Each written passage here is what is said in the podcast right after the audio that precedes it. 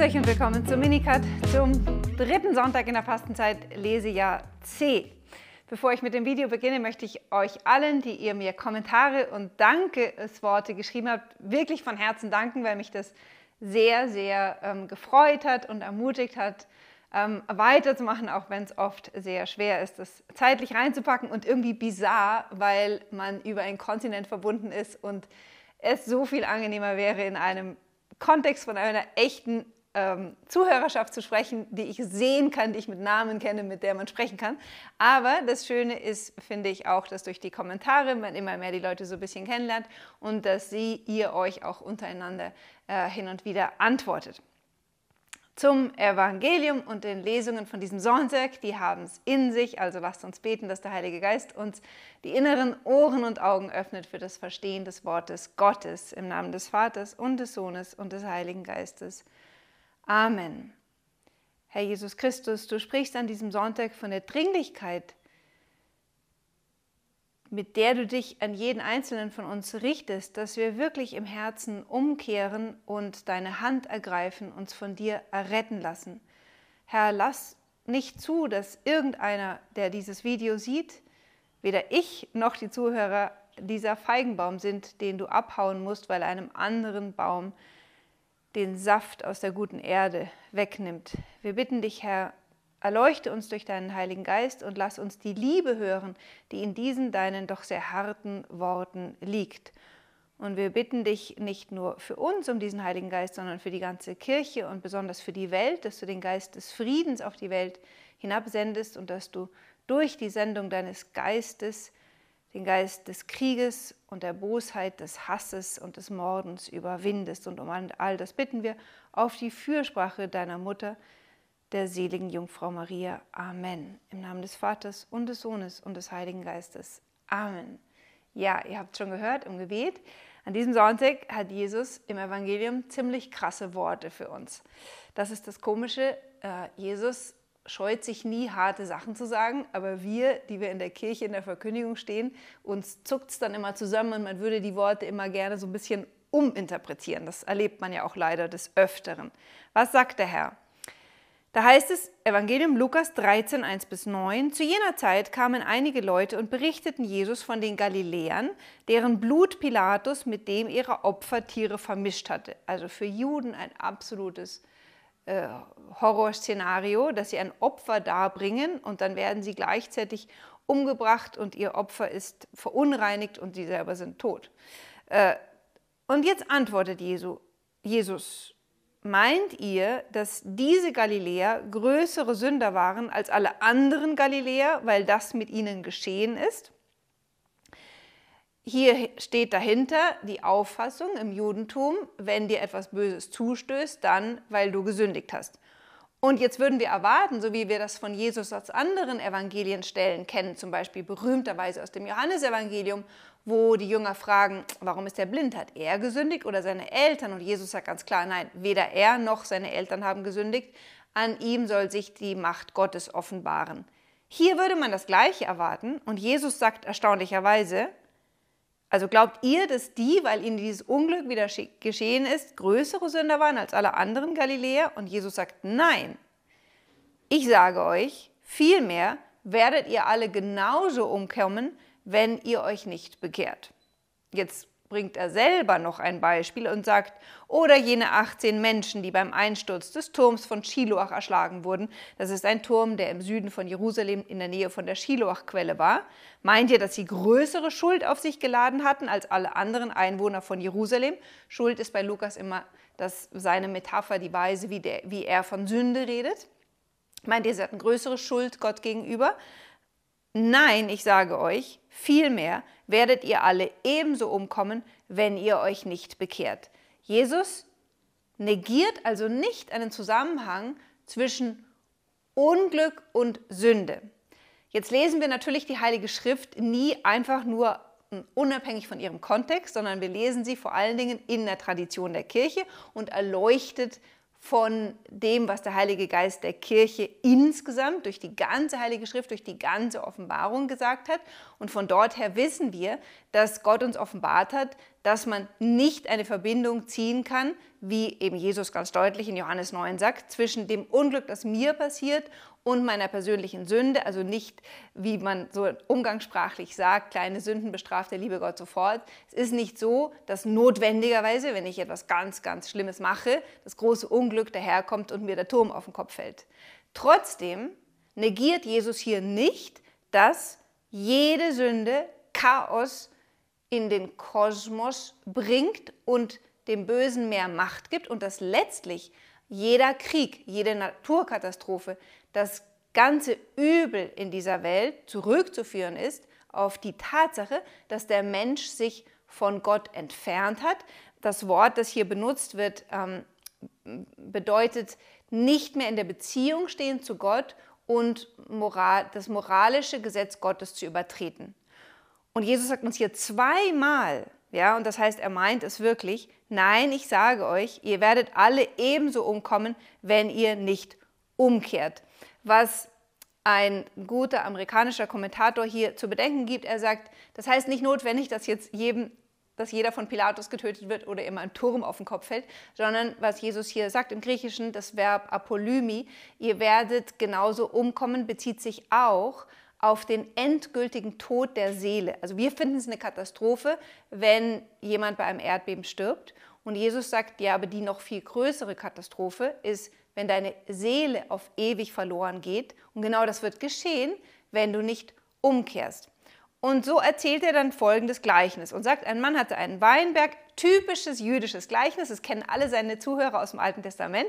Wenn es losgeht, ein Mann hatte einen Weinberg, dann weiß man, okay, das ist Gott, der sich das Volk Israel erwählt hat.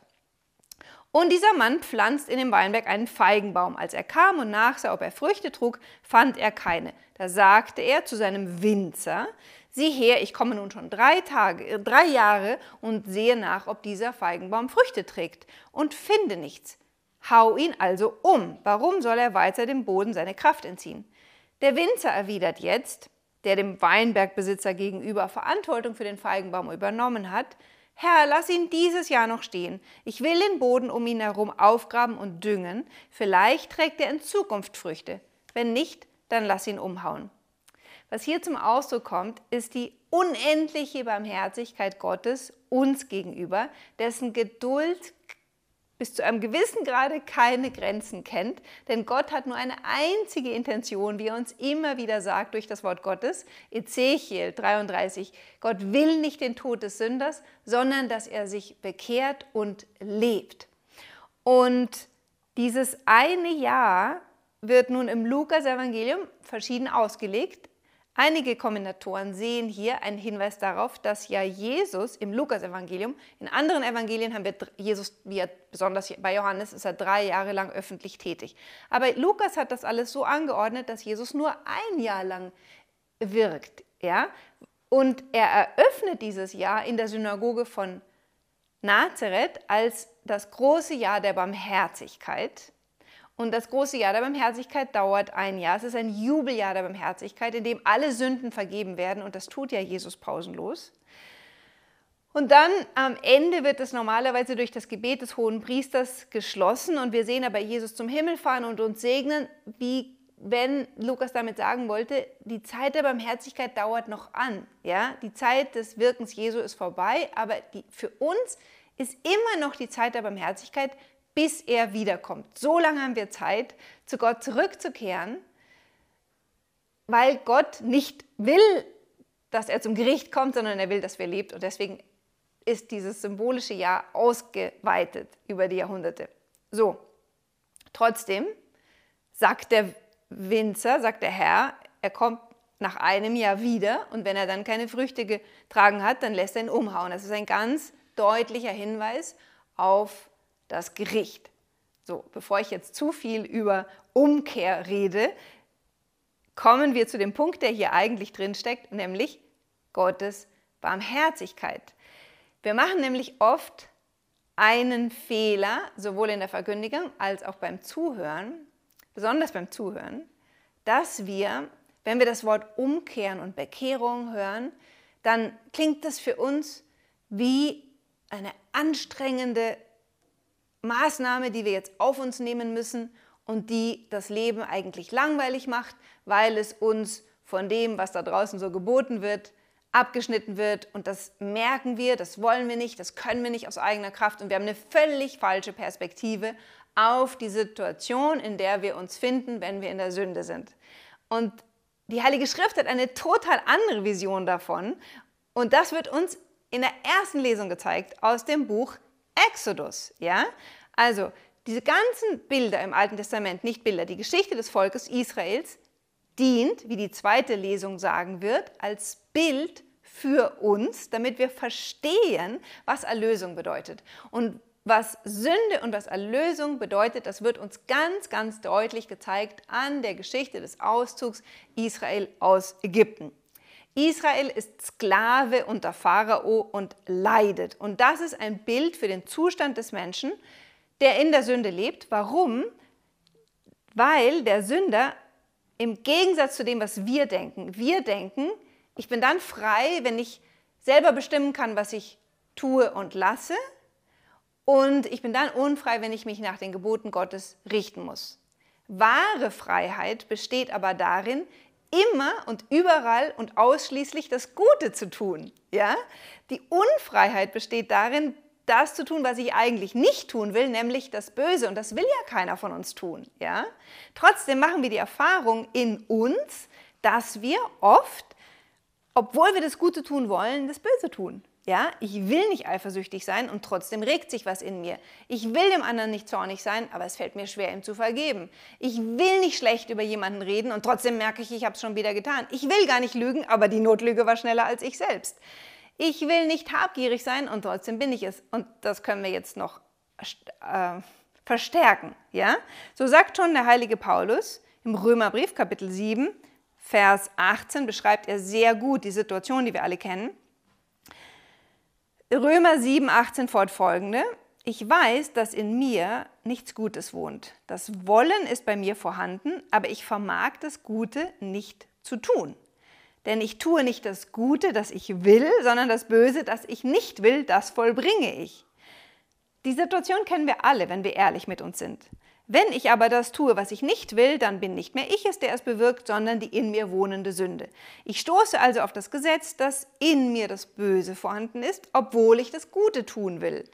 Denn in meinem Inneren erfreue ich mich am Gesetz Gottes. Das Gesetz Gottes ist Liebe und tu, was du willst. Also wenn du dich in allem nur nach dem Gebot der Liebe richtest, dann bist du ganz klar im Gesetz Gottes. Aber wenn wir unser Leben genau anschauen, dann wissen wir, wie oft wir es an der Liebe fehlen lassen, weil wir aus eigener Kraft dazu nicht fähig sind. Und das ist die Sklaverei der Sünde, das ist die Gefangenschaft, in der wir uns befinden.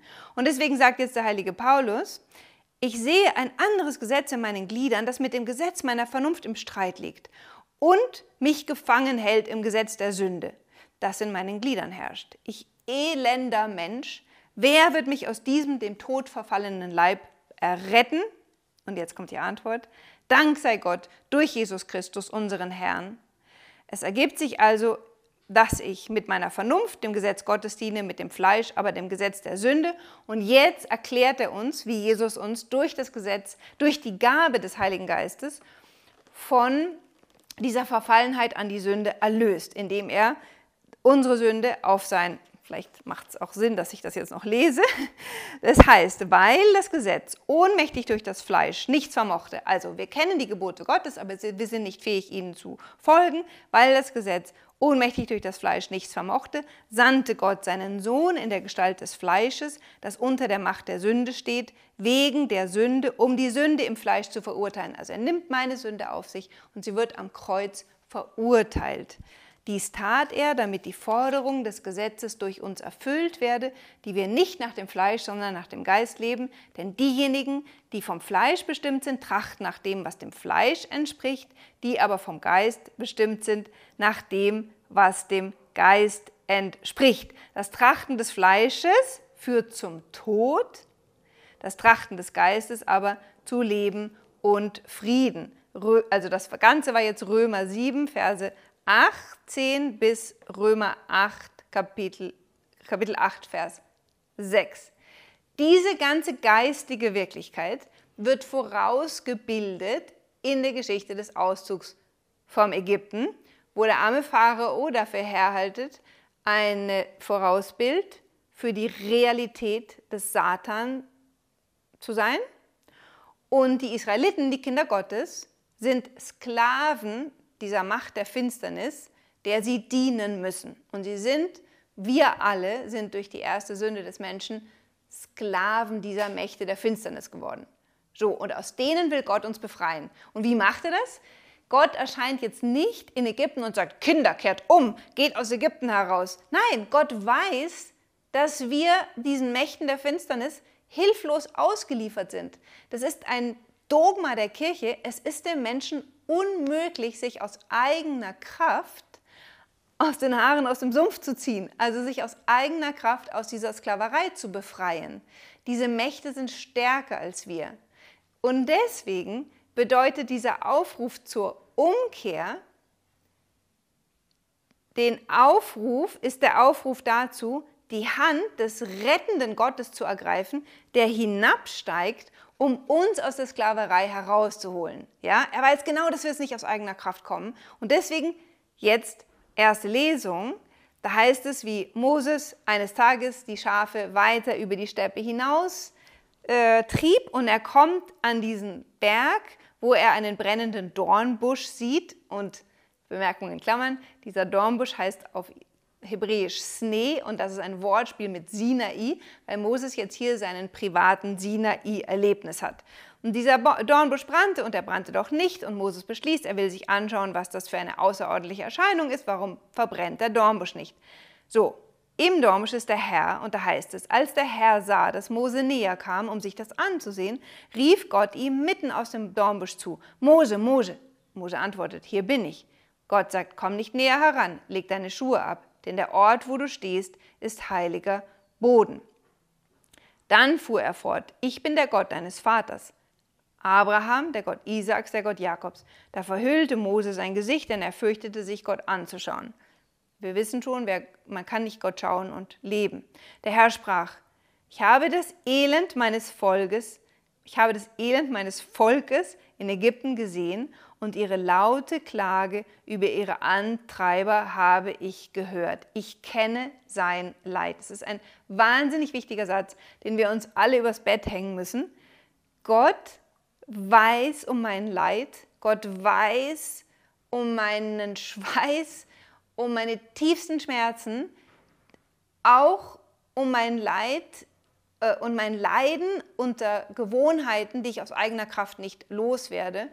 Und ich nenne jetzt einfach das allerstärkste Beispiel in unserer Zeit ist, dass eine unglaublich große Anzahl von Menschen darunter leidet, pornografieabhängig zu sein und dann nicht herauszukommen. Und man kann aus eigener Kraft nicht herauskommen, denn es braucht die Gnade Gottes. Und, je, und Gott sagt, ich leide mit dir. Ich leide mit dir unter dieser ähm, Unterdrückung. Ich kenne dein Leid. Ich bin herabgestiegen um mein Volk aus der Hand der Ägypter zu entreißen. Ja, ich bin herabgestiegen, um mein Volk aus der Hand des Satan, der Mächte der Finsternis zu entreißen und herauszuführen in ein Land, ein schönes, weites, Land, in dem Milch und Honig fließen, Bild für das Leben in Fülle und Freiheit von jeder Sklaverei. Und dann sagt der Herr zu Moses, geh, ich sende dich zum Pharao. Das sind alles Vorausbilder für das, was Christus letztlich tut. Jesus ist derjenige, der dem Pharao direkt ins Auge schaut und seine Kinder der Macht des Satan entreißt, was er in seinem Erlösungsgeheimnis tut, was wir an Ostern feiern. Deswegen kommen diese Lesungen in der Fastenzeit. So, und dann sagt der Moses, also, ja, ich komme jetzt hier zum Pharao und was soll ich, wie, wie soll ich denn das machen? Leider fehlt dieser Satz in der Lesung und Gott sagt, ich bin mit dir. Wahnsinnig wichtiger Satz. Denn das ist das Wesen Gottes durch die ganze Schrift und besonders in den Momenten, wo es seinem Volk am allerdreckigsten geht, da offenbart sich als der Gott, der mit uns ist. Alten Testament sehen wir das ganz deutlich. Wo offenbart Gott wer er ist, nämlich der seiende Gott, der Gott, der für uns da ist, im Moment der Gefangenschaft in Ägypten und dann wieder, in, als sie in Babylon im Exil sind. Dann, dann fängt Gott wieder an mit dieser Sprache. Ich bin da. Ich bin derjenige. Ich bin der Ich bin da. Und jetzt kommt die berühmte Offenbarung des Namens Gottes und dieser Name sagt nämlich genau das, was Mose verkünden soll. Da, also Mose sagt, was soll ich sagen, mit wem habe ich geredet? Da antwortete Gott dem Mose, ich bin der ich bin. Oder man kann auch übersetzen, ich bin der ich sein werde. Ähm, ich bin der ich bin und ich bin der, der mit dir ist und jeden Schritt des Weges mit dir geht. Und das, was hier vorausgebildet wird, nämlich den Herabstieg Gottes nach Ägypten, der den Mose schickt, um das Volk herauszuziehen, wird dann unvorstellbare, unübertroffene Wirklichkeit im Neuen Testament, in dem Gott selbst Mensch wird und uns in Jesus Gott als Mensch begegnet und uns seine Hände entgegenhält und sagt, empfange meine ganze Barmherzigkeit. Ich bin nicht gekommen, um zu richten, sondern um zu retten. Ich bin der Gärtner, der gekommen ist, um dem ba Baum deines Lebens noch ein Jahr lang Dünger zu geben. Ich will nur, dass du lebst. Ergreife meine Hand und lass dich von mir erlösen. Glaube an mich. Ich bin der Einzige, der dich aus deiner Sklaverei befreien kann. Und dann nimm die Heilsmittel an, die ich dir anbiete. Und was sind jetzt die Heilsmittel, die Jesus uns schenkt? Das ist nämlich im Evangelium ganz eindeutig. Er ist der neue Mose, der kommt, der uns am Kreuz aus der Macht des Pharao befreit. Und was sagt Jesus am Ende des Matthäusevangeliums? Siehe, ich bin bei euch alle Tage bis zum Ende dieser Welt. Durch seine Auferstehung ist Jesus ja zum Himmel, zum Vater gegangen, aber er hat vom Vater den Heiligen Geist gesandt und im Heiligen Geist ist Jesus immer bei uns. Ja? Und das ist eine Wirklichkeit, die wir viel zu oft vergessen, dass Jesus in jeder Sekunde meines Lebens bei mir ist und alles mit mir tragen möchte und alles mit mir durchgeht. Auch dann, wenn ich mich innerlich weit von Gott entfernt habe, ist er immer noch bei mir und wartet, dass ich zurückkomme und neu seine rettende Hand ergreife.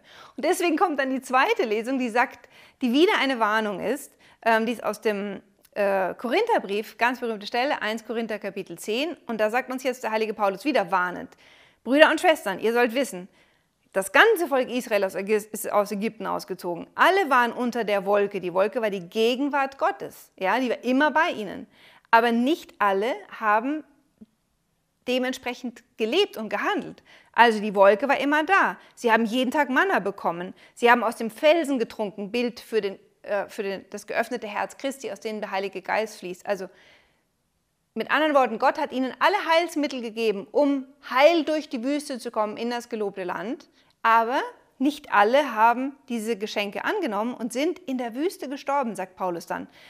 Gott aber hatte an den meisten von ihnen keinen Gefallen, denn er ließ sie in der Wüste umkamen, weil sie murrten und sich gegen Gott auflehnten. Und jetzt sagt Paulus, das aber geschah als warnendes Beispiel für uns, damit wir uns nicht von der Gier nach dem Bösen beherrschen lassen, wie jene sich von der Gier beherrschen ließen, murrt auch nicht, wie einige von ihnen murrten, sie wurden vom Verderber umgebracht. Das geschah, damit es uns als Beispiel dient, uns zur Warnung wurde es aufgeschrieben, uns, die das Ende der Zeiten erreicht hat, Wer also zu stehen meint, der gebe Acht, dass er nicht fällt. Was uns der heilige Paulus hier sagt, ist, das, was in der Wüste im Bild geschieht, ist jetzt in der Kirche Wirklichkeit. Wir gehen in der Gegenwart Gottes. Die Wolke ist die Gegenwart des Heiligen Geistes. Wir können jeden Tag die Eucharistie empfangen. Das Bußsakrament steht uns immer zur Verfügung. Wenn wir in der Gnade sind, trinken wir pausenlos aus dem Felsen, der mit uns zieht, dem geöffneten Herzen Jesu seine Barmherzigkeit. Der Herr will nur eines, dass wir seine Hand ergreifen, dass wir uns von ihm lieben lassen, dass wir uns von ihm retten lassen, dass wir uns von ihm schleppen und tragen lassen und dass wir im Vertrauen auf seine Liebe und seine Kraft uns bemühen, den Weg der Umkehr zu gehen. Und das bedeutet jetzt einen Weg der Nachfolge Christi und auch eine ganz bewusste Entscheidung, sich nach seinem Wort auszurichten. Und damit wünsche ich euch einen frohen dritten Adventssonntag bis Vielleicht nächste Woche, ich bin nicht ganz sicher, weil ich bin nächste Woche in Washington und weiß nicht, ob ich Zeit haben werde oder ob jemand mir das Handy hält und ein Video aufnimmt. Ich hoffe es. Uh, so long bis nächste Woche, so Gott will.